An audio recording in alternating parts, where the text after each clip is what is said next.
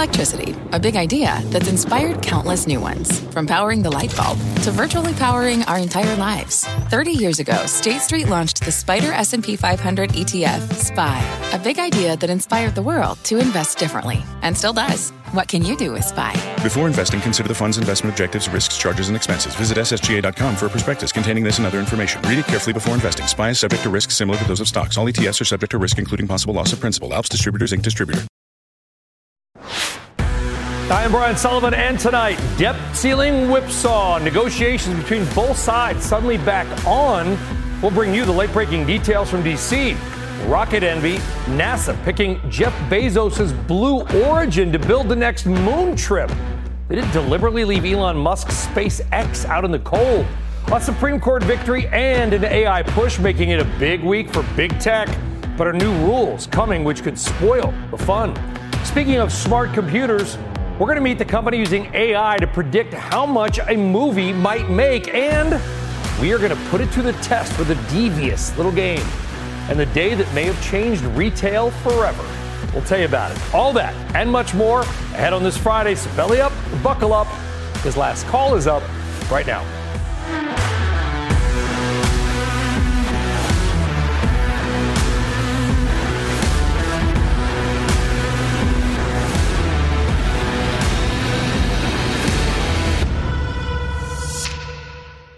Happy Friday, everybody. And as always, good evening here in the East. Good afternoon to all of you out West. We're going to get to all those stories shortly. But first up, if you thought the banking mess was really, truly over, it may be time to reconsider. Bank deposits have now fallen to their lowest level in nearly two years.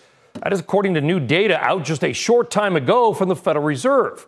Remember, partly it is that deposit flight that fueled the bank industry problems, either triggered by loss of faith in a bank or customers just seeking higher returns on their money elsewhere, like a money market or a CD.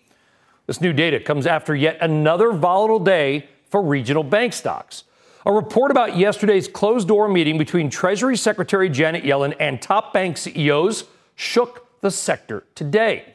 Reports saying that Yellen told the executives that more bank mergers may be necessary to stabilize the industry. Unsurprisingly, Investors did not take that well because saying there might be more merger need means some of these banks might be at risk of failing. That report sending regional bank stocks back into the red.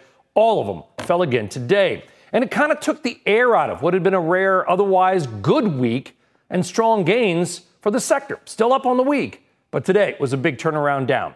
So is the damage really done or over? And will Janet Yellen and other top government officials fuel more uncertainty about the bank industry's outlook. Let's take it to our kickoff panel tonight with us. New York Times correspondent and CNBC contributor Kate Kelly, who just confirmed that Yellen story herself, the founder of the Bear Traps Report, Larry McDonald, and CNBC's Le- Leslie Picker. Thank you all for joining us on a Friday. We're live. I know it's 7 o'clock. We appreciate it. Kate Kelly, what have you just learned? So I've just learned that the report you were referencing was right. I mean, this definitely did come up at this meeting uh, with some banking CEOs and Treasury Secretary Yellen yesterday. It sounds like the debt ceiling was highly topical in that meeting, but in the course of it, she did talk about the fact that they continue to monitor the banking sector and further consolidation inference there being there could be failures or teetering banks in need of resolution could happen. So, as you noted, the banking sector reacted pretty negatively to that, particularly the regional banks, and it sparked additional worries uh, in the market and the economy. That said, Brian, I'm not sure this would have been a surprise to any of the bank CEOs in the meeting. And I think it's just one of these things that when it comes out of the Treasury Secretary's mouth, it takes on new urgency and sort of takes on a, a life of its own that perhaps didn't exist prior. Well, it seems to me, Larry, that if, if Janet Yellen is saying this to the big bank CEOs in the room, then what she's saying to them is, we expect you guys to step up if there's another problem. It, it, it seemed almost, and of course I wasn't in the room, but the way she, it was portrayed is almost not a threat, but definitely like, hey, Wall Street, you're going to help us out here. Well, you know, one thing, Brian, is in every financial crisis, the truth bleeds out one drop at a time. And you have to look under the surface at kind of the indicators. I mean, what we're seeing in the market right now is some of the most disturbing trends underneath the surface since Lehman, since COVID. I mean, think of US Bancorp. Uh, the put call activity for the month of June on the 25 strike is 33,000 contracts on the puts, 33,000, and only 300 on the calls. And if then if you look at credit default swaps on US Bancorp, which is the fifth largest bank in the United States, they really haven't improved at all this week with, like you said, equities improving. So the, the beast in the market, the serpent underneath the surface is telling us there's a significant drawdown coming in the near near future. I think that's the that's the fear, Leslie, is that you know people say, why are you talking about the banks so much? I mean, maybe they don't care about the individual equities of certain banks in places they've never heard of, or banks they've never heard of. But the reality is 70% well, of commercial real estate debt is held at many of these banks. They lend to small business. Retailers need them for liquidity things. This is a multi sector story, I think. Oh, absolutely. It has ripple effects or the potential to have ripple effects for the entirety of the economy. Um, and when you look at kind of what's going on with deposits, the fact that they're the lowest level in two years, you think back to what was happening two years ago. Well, we were still in the pandemic. There was still government stimulus. Rates were still low. Deposits did really well and banks did decently over the course of that period. Well, what's happened without that stimulus, uh, customers and, and consumers have worked through those deposit balances. So you're starting to see those go lower in kind of a broad based way across the banking sector. So I think you're right pointing out just the deposits and the importance of deposits as we look at the health of these banks.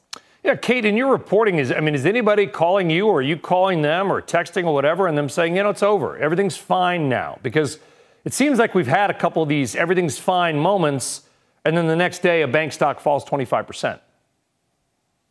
Right. No, nobody's saying that to me, Brian, to be clear. And I think what we've seen play out is sort of this period of like valleys and then plateaus or buttes or something like that. And I think we're in the latter right now. Like I was actually looking at the weekly deposit information from the Fed before this hit, and I noticed that despite the macro picture, which is significant, lowest level in two years, you don't see an enormous drop from the prior week to this week in either large depositors or small ones. I mean, the trajectory is lower, but it's not like a massive drop off. It's more, I think, a couple of things. One is the experience of Silicon Valley Bank, and then roughly a month later, First Republic Bank tells us that, you know, we're just not necessarily out of the woods. And thank goodness that despite the jitters and the, the contagion that did occur, these resolutions were done in an orderly way. Now, I'm not giving it a pass. I know a lot of people are concerned about moral hazard and the way this was handled by the government, but nonetheless, it, it, was orderly, right?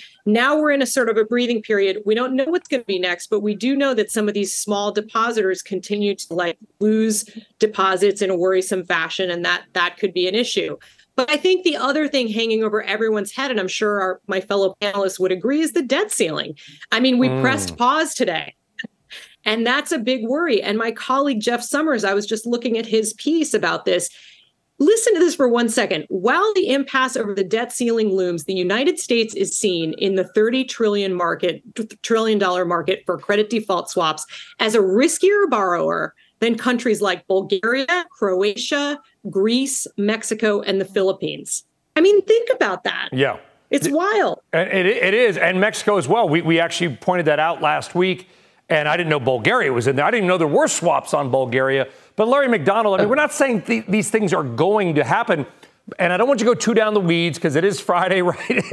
we don't want to be too wonky. But the debt ceiling thing is a big deal as well because Treasury may have to sell a bunch of debt, which is going to is going to decrease liquidity as well. I mean, I feel like there may be a storm coming. Not saying there is, but you can you can maybe sense it. Well, exactly. So when when the Treasury in the first half of the year was holding down issuance, right? So they they couldn't issue the normal bonds that they wanted to because of the debt ceiling. Now they have to play. We're calculating about a 1.2 trillion dollar catch up in the second half of the year. So what might seem as good news when there's a resolution on the debt ceiling, there has to be a very sharp catch up. And when you sell lots of treasuries in the market, you yeah. pull liquidity out of other areas. One thing that today, Brian, you know, everybody's talking about the banks, but the retailers today, you had Kohl's, um, you had Big Lots, you had all these retailers down anywhere from like Macy's, four to eight percent on the lows, new lows. And so we're seeing a contagion from the banks into other parts of the market. And new lows, we're talking about, you know, retailers down some 30, 40% since February. And you've got some of these yeah. FANG stocks that are up 40%. I know we got to go. I know we, we have to go, but Leslie, I'm going to go in with you. What's the next sort of big thing on your menu, your the, the Leslie Picker watch list? What should our viewers be waiting for, or paying attention to? Yeah, I mean, Monday is JP Morgan's investor day. So we'll there, we'll be there on site. This is important, obviously, because of JP Morgan's role in this crisis so far. They've been a major beneficiary. They got it that FDIC assisted deal for First Republic. Uh, they've been a beneficiary of catching deposits that uh, saw outflows from banks that customers were more nervous about.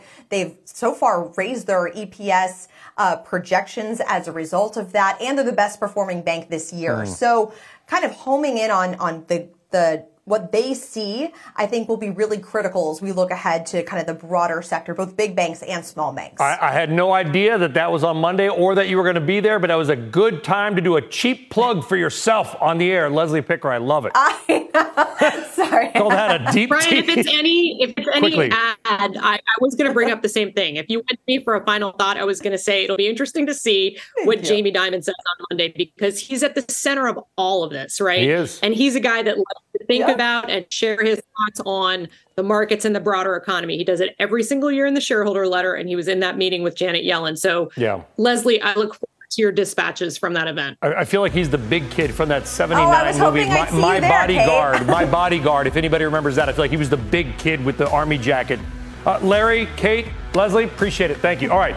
Now to a Sully side up. It was probably a good week for your money if you were invested in big tech. Dow and the S&P, look at that. They rose Dow a little bit, but the Nasdaq the Nasdaq up 2.9%. Here's a little nugget you can use at the dinner table tonight to amaze your friends and family.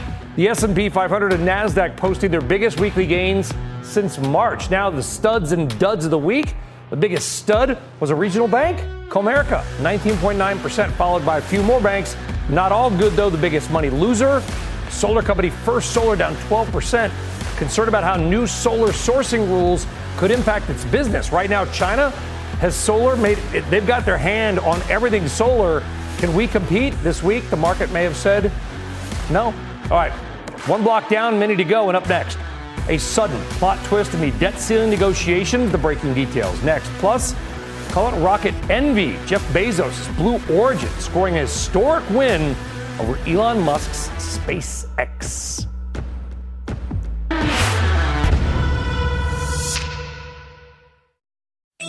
CNBC has quick and easy to understand business news updates at the open, midday, and close every weekday. Markets, money, and more from Wall Street to Main Street. I'm CNBC's Jessica Ettinger. Follow and listen to CNBC Business News Updates wherever you get your podcasts.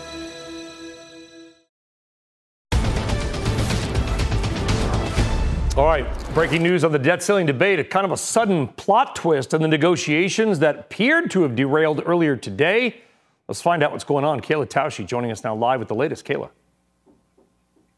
Well, Brian, negotiators are planning to meet again tonight, according to comments late this evening from House Speaker Kevin McCarthy. And a White House official confirms that negotiators are meeting uh, really could could be happening right now as we speak, and this is happening after hitting an impasse earlier today with McCarthy's deputy Congressman Garrett Graves saying the two sides were pressing pause and that the White House was being unreasonable. McCarthy said the White House wouldn't budge on spending.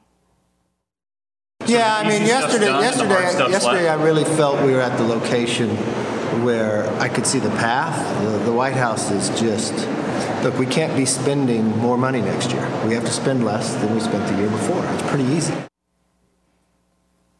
The White House, though, blamed Republicans. Uh, an official telling me the president knows the GOP doesn't have enough votes to pass a deal through both chambers, and that some of the administration's priorities are needed to deliver Democrats. This official telling me the Republicans can't get everything they want. Now, the far wings of both parties expressing angst about what negotiators are discussing. The conservative House Freedom Caucus demanding that the original GOP bill from several weeks ago be the end goal of these negotiations. And then tonight, 66 progressive Democrats from the House demanding the president invoke the 14th Amendment instead of compromising, writing, Surrendering to these extremist demands also sets a dangerous precedent that emboldens Republicans to pursue additional anti democratic hostage taking.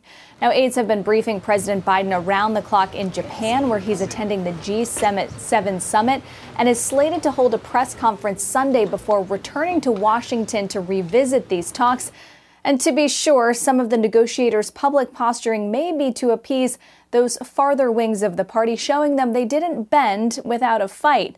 But it all comes as the clock is ticking, with Treasury Secretary Janet Yellen telling bank CEOs yesterday the deadline is in fact June 1st, Brian, and that is not flexible.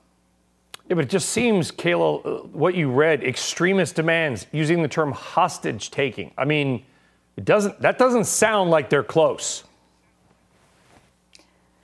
Well, it, it you have to read between the lines, Brian, because a lot of this is posturing. Remember, I mean, this was never going to be a deal that was passed through both chambers with these far sides of the party. And, and if you are reaching a compromise where each side is having to agree to something that it necessarily doesn't like to get a deal, well, naturally you're going to be angering the base of your party. But I think the view is that so long as the center of both parties can be delivered, that it can get enough votes to pass the House and it can get the 60 votes needed to pass the Senate. Now, of course, we are not in the room with the negotiators. There are a handful of very thorny issues. And of course, what they want, what Republicans have wanted, was a 10 year deal to lower government spending substantially. And now what what Democrats have been pushing for is a two-year deal to raise the debt limit and to essentially uh, pursue some budget cuts within that, but not touching some of President Biden's signature priorities. So, yes, they are still far apart, but they are back in the room tonight, and uh, the clock is ticking. Brian? 90% of winning is just showing up. So at least they're back in the room. Kayla Tausche, thank you very much. Joining us now is California Congressman Darrell Issa, Congressman Issa, good to chat with you again. Um, hey, you're, you're, as Hamilton, they saying, you're in the room where it happens. Uh, where do we stand right now? Well, I, w- I was fortunate enough to be yes- yesterday evening with Garrett Graves, who you talked about the center. He is the center of the Republican conference. Uh, he's neither extreme left nor right of our party. Uh, and he was he went there with a simple position that the conference had given him, which was we'd spend next year what we spent last year. Uh, in other words, the 2022 budget. Uh, that's our starting position. The president's starting position is obviously a very large growth, but there's certainly room uh, to come to some middle ground as long as we understand that the rate of growth over 2022 is what keeps us in deep deficit. Um, you know, Speaker McCarthy is uh, in constant contact with Garrett. Garrett is as easy to deal with and as honest a broker as you could have. And that's what we need right now at the mm. tables is people on both sides to tone down a little bit and let's talk about where we can save our country from economic ruin. Is it so? I wanted to ask you that because you know we get tweets out from the White House and, and they say 8 million jobs lost according to Moody's Analytics, economic disaster. I, we, we have defaulted four times in the past on, in certain ways not exactly analogous to this. I, I get that. Do you really believe it is economic disaster if it lasted a month or two? Yeah, I do. I do believe that uh, the the confidence in the United States as the safe and appropriate place to come and the normal order. Let's remember one thing: if we shut down for a month, so to speak, what we have to do is we have to go through the process of getting going again, including selling our, our bonds on the global market. And all of that is sort of like coming out of COVID. It was easier to go into COVID than it is to come out. And it's one of the reasons that the speaker in the conference chose the 2022 budget, which really was uh, fairly ambitious. It was a large growing budget. It was voted by the Democrats. It was what they wanted to spend. Mm. So we're negotiating from a budget Republicans didn't pick, but that looks like a good starting point for some compromise. In 2006, we had a debt ceiling debate, came down to the wire, ended up passing the Senate 52 to 48. Three GOP actually voted no. Every Democrat voted no as well, including then Senator Biden. That's when the debt was at 9 trillion. It's 31 trillion now. What I'm saying is, it, it seems like you know, the president's saying we can't default now, but in 2006, a no vote was fine. How much pure politicking is this?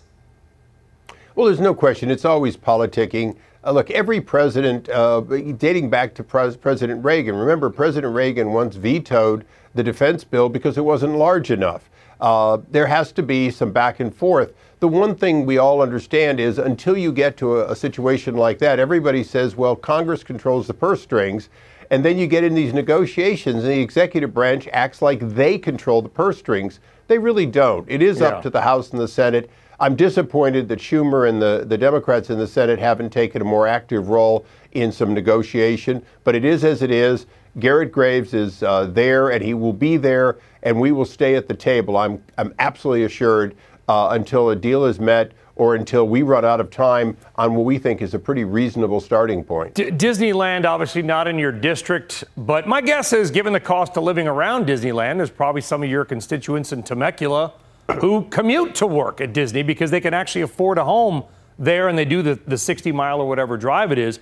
What's your take on this fight between Disney and DeSantis? Well, look, initially the fight probably made sense uh, that uh, you know taxes should be paid and and you shouldn't be above being governed within your state. Having said that, I think all of us understand Disney is a major employer both here in California and in Florida. Uh, they are an economic engine. Uh, they've been good stewards of the land and, and the places that they do business. And so it's, it's time to move, move on to, uh, they have a right yeah. to, as a private company to do things differently than we might like. So I'm hoping it comes to a, a peaceful end soon. Maybe we'll see a, a Disneyland Temecula annex they're, we're welcome. If they want to expand in East County, uh, Riverside, or San Diego County, they're welcome to come. We've got land and we've got people that are good, hard workers. But the weather is terrible down in San Diego. We know that, Congressman Ice. I'm kidding. Oh, yeah. You know, it's horrible. famously terrible. 75. We, the Arizonans come here all summer because it's so bad. 75 and sunny and no humidity all year long. It's tremendous. Uh, Congressman Darrell Issa, really appreciate it. Thank you very much. Thanks. Look right. forward to Welcome. it. See you. All right. All right, time now for tomorrow's news tonight. The stories that you might be talking about tomorrow or Monday morning, and an about face for Mark Zuckerberg's net worth. Check this out: the Meta CEO adding 44 billion to his fortune after a dismal 2022. 44 billion this year. That is the largest jump in wealth by any billionaire so far in 2023. It's because Meta's stock has surged 97%. It's almost doubled this year. Analysts attribute the increase to the company's cost cutting measures, sadly, and to refocus on its current social media platforms rather than the metaverse. This coming as Meta is reportedly also working on a competitor to Twitter, which could roll out in the summer. Finally, the brakes are being pulled on a major airline deal. A federal judge ordering American Airlines and JetBlue to end their operating agreement in the Northeast. The Justice Department sued both airlines, arguing their partnership was anti competitive. American and JetBlue have argued it helps them compete with larger airlines in the Northeast like Delta and United. Both airlines' lawyers criticizing the judge's decision tonight, saying they are evaluating their next legal steps. All right, our next step is after this commercial break, and it's one giant leap for Jeff Bezos over Elon Musk as NASA picked a new favorite in the race back to the moon.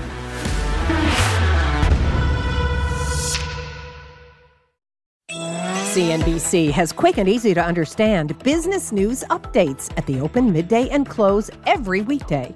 Markets, money, and more from Wall Street to Main Street. I'm CNBC's Jessica Ettinger. Follow and listen to CNBC Business News Updates wherever you get your podcasts.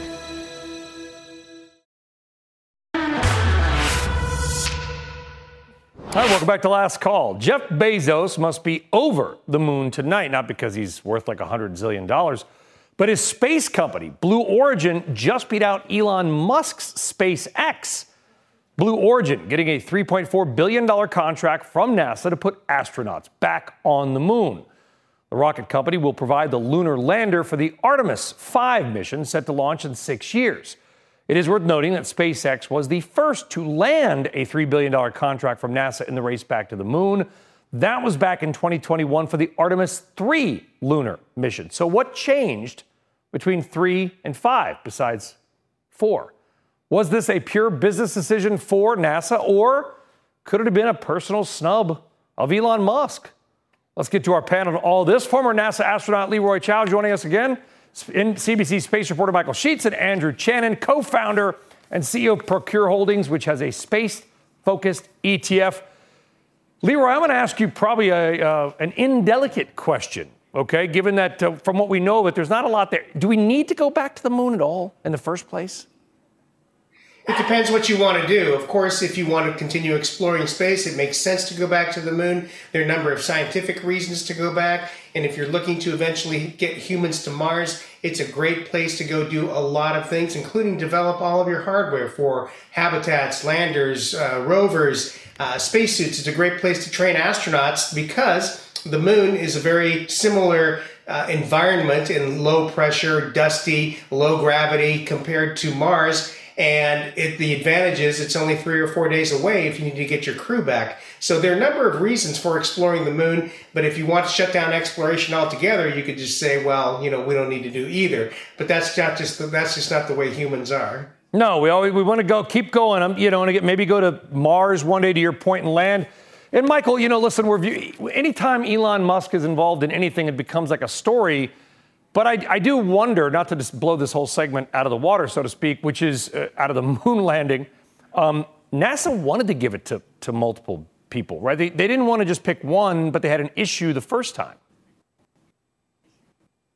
Absolutely. This NASA back on track because that was their whole plan, but the budget didn't allow for it. Space came in with the most competitive bid. Michael, we got, we got. I, I, I think your your Wi-Fi is on the moon reboot, control alt delete, Re- reboot it. We'll go to you. Uh, how big of a deal is this, um, Andrew? But what do you what do you think is realistically going to happen here? And by the way, do you see a SpaceX going public anytime soon? You know, it's been rumored about whether spin-offs or IPOs of the whole company may be in the future for SpaceX, but it seems like that might be uh, a ways away. You know, things have been teased where you know once SpaceX makes it to Mars, possibly. However, you know, this is a, a big step for NASA. It's a it's a big step for the U.S. government because diversification just like with investing is is key. If you give all of your contracts to one company and they fail, you'll have nothing when it comes time due mm. to actually deliver on those contracts. So this is uh, you know very important for the U.S. government because we also want to see a really strong domestic space industry. So being able to provide these companies with this vital funding is going to allow there to be multiple players where in the future if nasa or the us government or the military want to contract with someone they'll have those options and hopefully uh, you know price and quality yeah. will be major factors in that decision well said got you back michael Sheetz. i mean is it a, is there another player out there or is it literally just we, we have a choice between these two and that's it this is really absolutely uh, brian nasa going back on track there was another player in this competition and the first competition, which was Dynetics, owned by Leidos. Uh, they lost out now twice in these competitions. We'll see uh, whether they continue developing their own lander and, and try to compete for future contracts or for what NASA really wants is setting up the future because they don't want to just go back to the moon a single time. They want to go back to the moon annually, they want to go back to the moon regularly, and that means having multiple companies, in this case SpaceX and Blue Origin, lined up to be bidding for contracts and trying to, you know, uh, advance technologies mm-hmm. and come down on price. So that's really setting up the future here. You know, Leroy, you did what, 34 missions as an astronaut yourself? Two questions.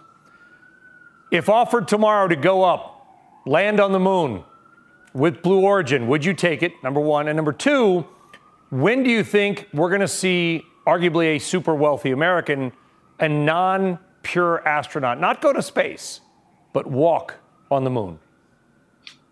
Well, that's a pretty tough question. Actually, I flew four missions into space, uh, but yes, I would love to. Go to the city. I just promoted you by 30. And, it's fine. It's TV. We're allowed hyperbole. well, I, I, would love to go to the moon. It was the Apollo 11 moon landing that inspired me all those years ago when I was a little kid to want to be an astronaut myself. So I would personally love a chance to go to the moon. When are we going to have the first uh, quote unquote tourist on the moon?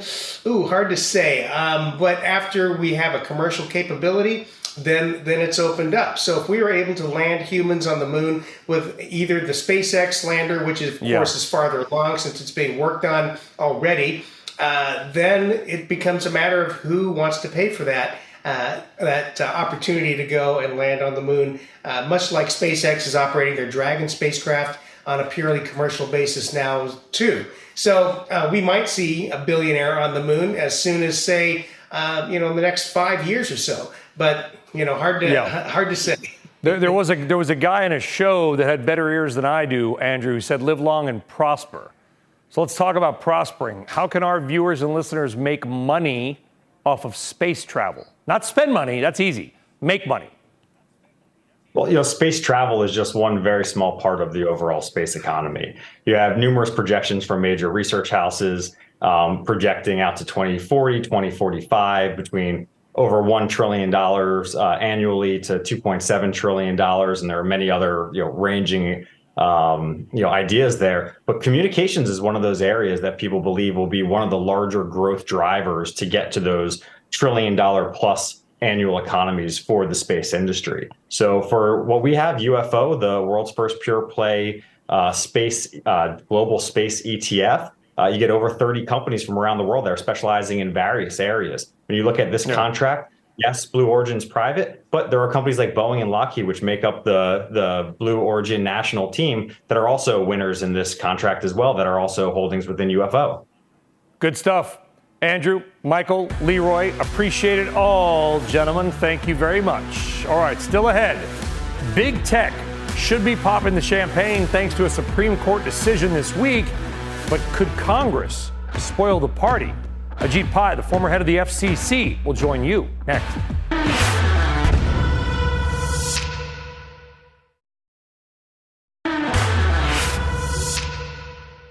All right, happy Friday, everybody. Your exclusive insider buying segment is back. This is where we highlight the top five stocks being bought the most by their C suite level executives with their own money. These are not stock buybacks, but executives dropping their own money on their own stock. And as always, the info comes with our thanks to Verity Data. And this week is a first of its kind.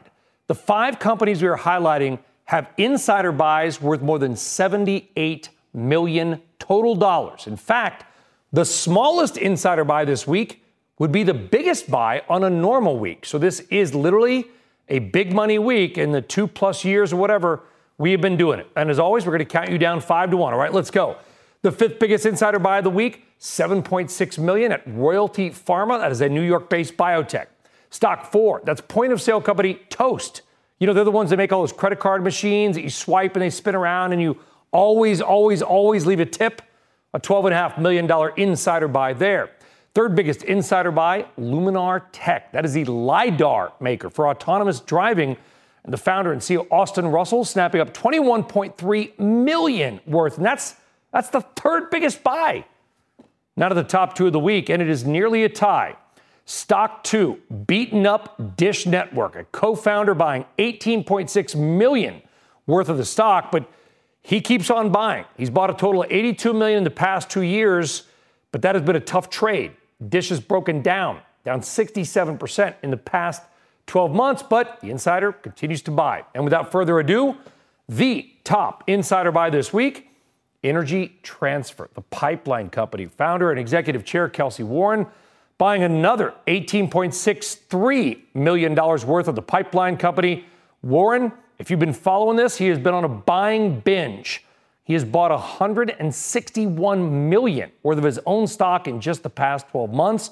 That is far, far higher than even the next closest insider. Now, ET shares have not done much, but they do kick off a 10% yield. So, in a way, He's buying, but he's actually paying himself a fortune in dividends. There you go. The names this week Royalty Pharma, Toast, Luminar, Dish Network, and Energy Transfer. Reminder, we're going to try to bring you this nearly every Friday, except during earnings season, when there is a quiet period on insider buying, a segment, by the way, you're only going to see here on Last Call and on CNBC Pro later tonight or tomorrow, so sign up today.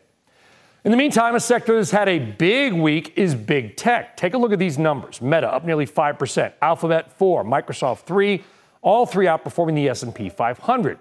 What exactly is behind the rally? Well, two reasons most likely. The AI frenzy. By the way, we should just change the name of the show to Last Call AI. The second, Supreme Court decision that continues to protect tech platforms from liability over what users post goes around what they call Section 2 30. For more on this, bring in Ajit Pai, is the former FCC chair. Uh, chair Pai, good to have you on uh, on last call. Do you agree with the Supreme Court? Uh, they didn't overrule it or, or, or void it or anything. They just chose not to address it. Was that the right call by SCOTUS?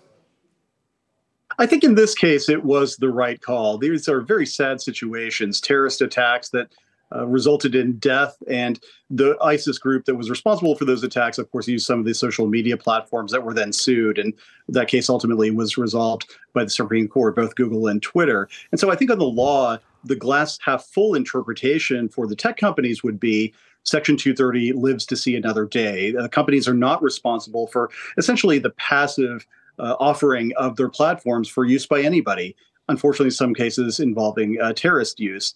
But I think the glass half empty interpretation is the much more interesting one here. Justice Thomas has long expressed skepticism about when tech platforms do something more active, when they take down content, and does that violate Section 230?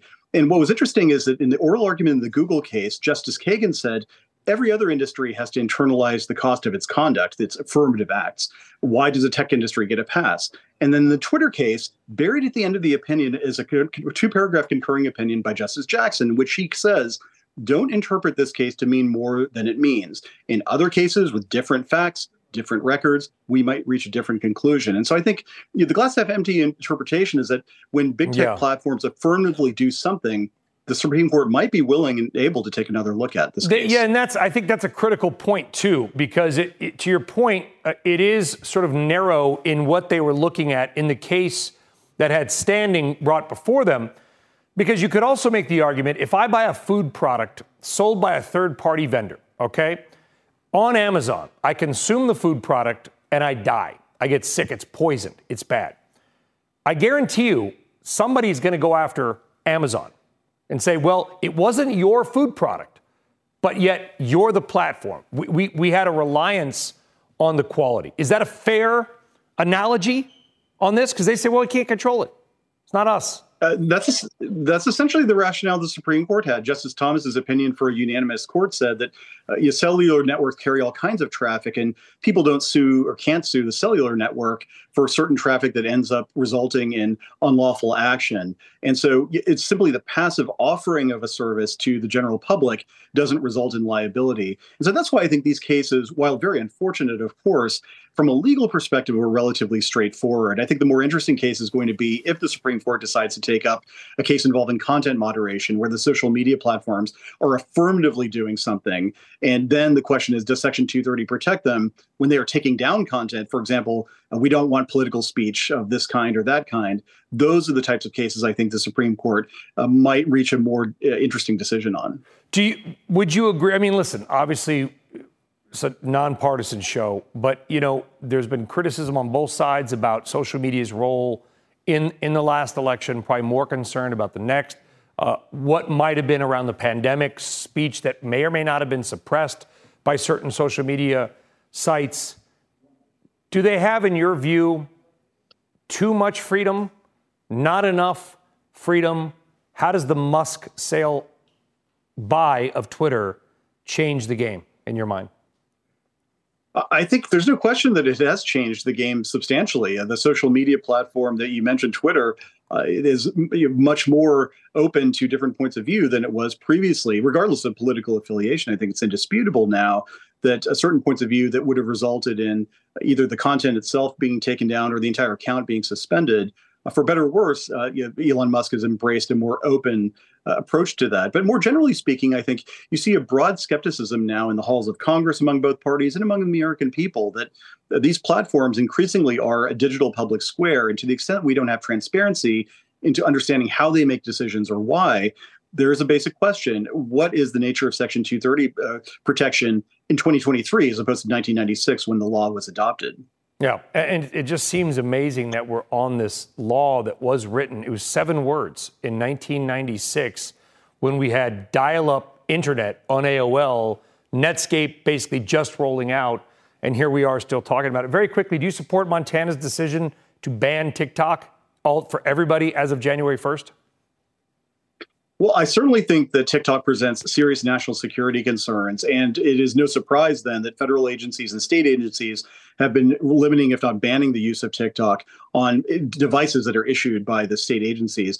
I, there are some First Amendment considerations that might come into play with respect to Montana's decision. And I haven't had a chance to study yet uh, how to m- match uh, the national security concerns with the First Amendment protections. Well, why would it be a uh, First Amendment? I don't understand why it would be a First Amendment issue when you can you can have free speech on many of the other platforms, Facebook, uh, Twitter, uh, email, whatever. I mean, what, you know, whatever it might be, it's it's one platform. I, that's where I guess that that right. that argument vexes me a little bit. Yeah, well, certainly, uh, to the extent there's a compelling governmental interest here involving national security, courts might be a little more uh, lenient than they otherwise would be to the, a state government or the federal government itself taking an action like this. Mm-hmm. I just mm-hmm. haven't had a chance to study uh, the First Amendment issues at play, uh, which are you know draw on a long-standing body of law. But uh, to my, in my view, at least, I think the federal government and state government of Montana are correct in having concern about TikTok. It's eminently clear at this point that uh, there's something different about this platform that people need to look at. Well, it's controlled and run in a country that some might consider adversarial to the interests of the United States. But uh, for the 16 or 17 TikTok users in Montana, it's gonna it's gonna be, you know, as of January 1st. Chair Pai, we appreciate it. Ajit Pai of the FCC. All right, on deck, it's artificial intelligence coming soon to a theater near you, and we're going to show you how and play a little game coming up.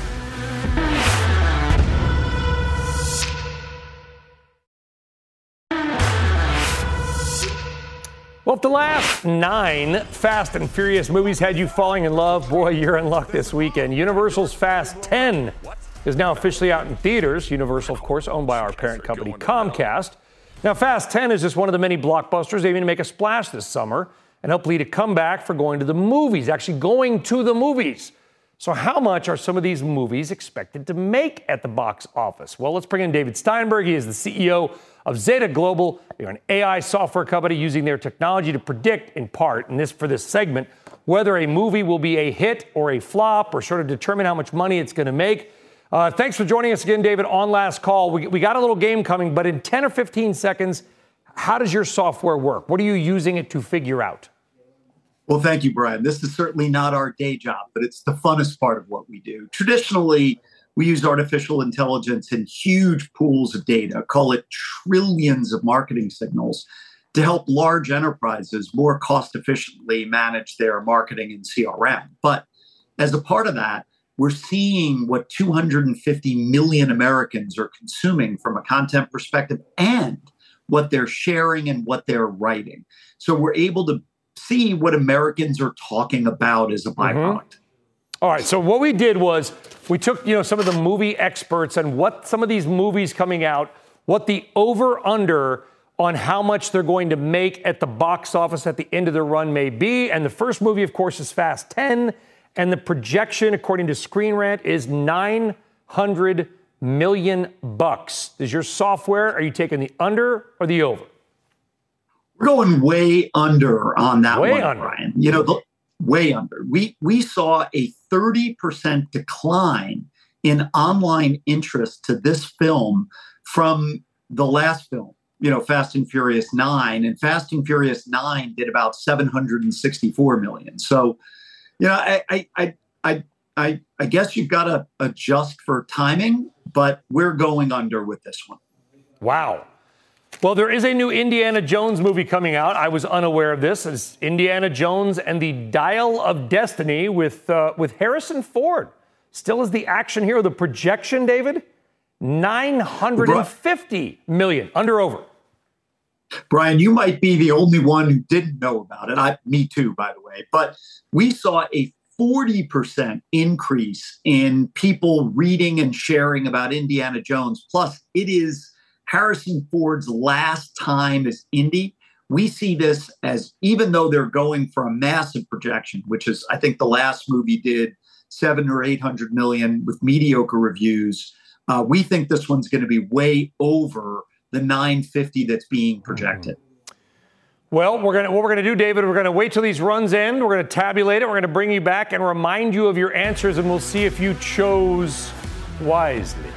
David Steinberg is head of global. Thank you. We're gonna be right back after this.